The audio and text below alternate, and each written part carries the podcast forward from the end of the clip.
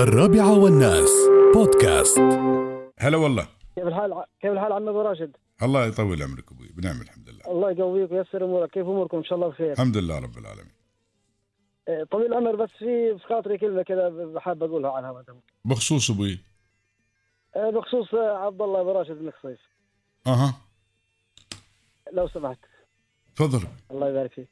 الله يسلمك، يقول آه، اسمع برنامج الرابعه والناس وخلك دوم مع عبد الله بخصيف. كلامه ترى اغلى من الالماس. نحبه في الشتاء ونحبه بعد في الصيف. دايم يمدك بجمل واحلى احساس.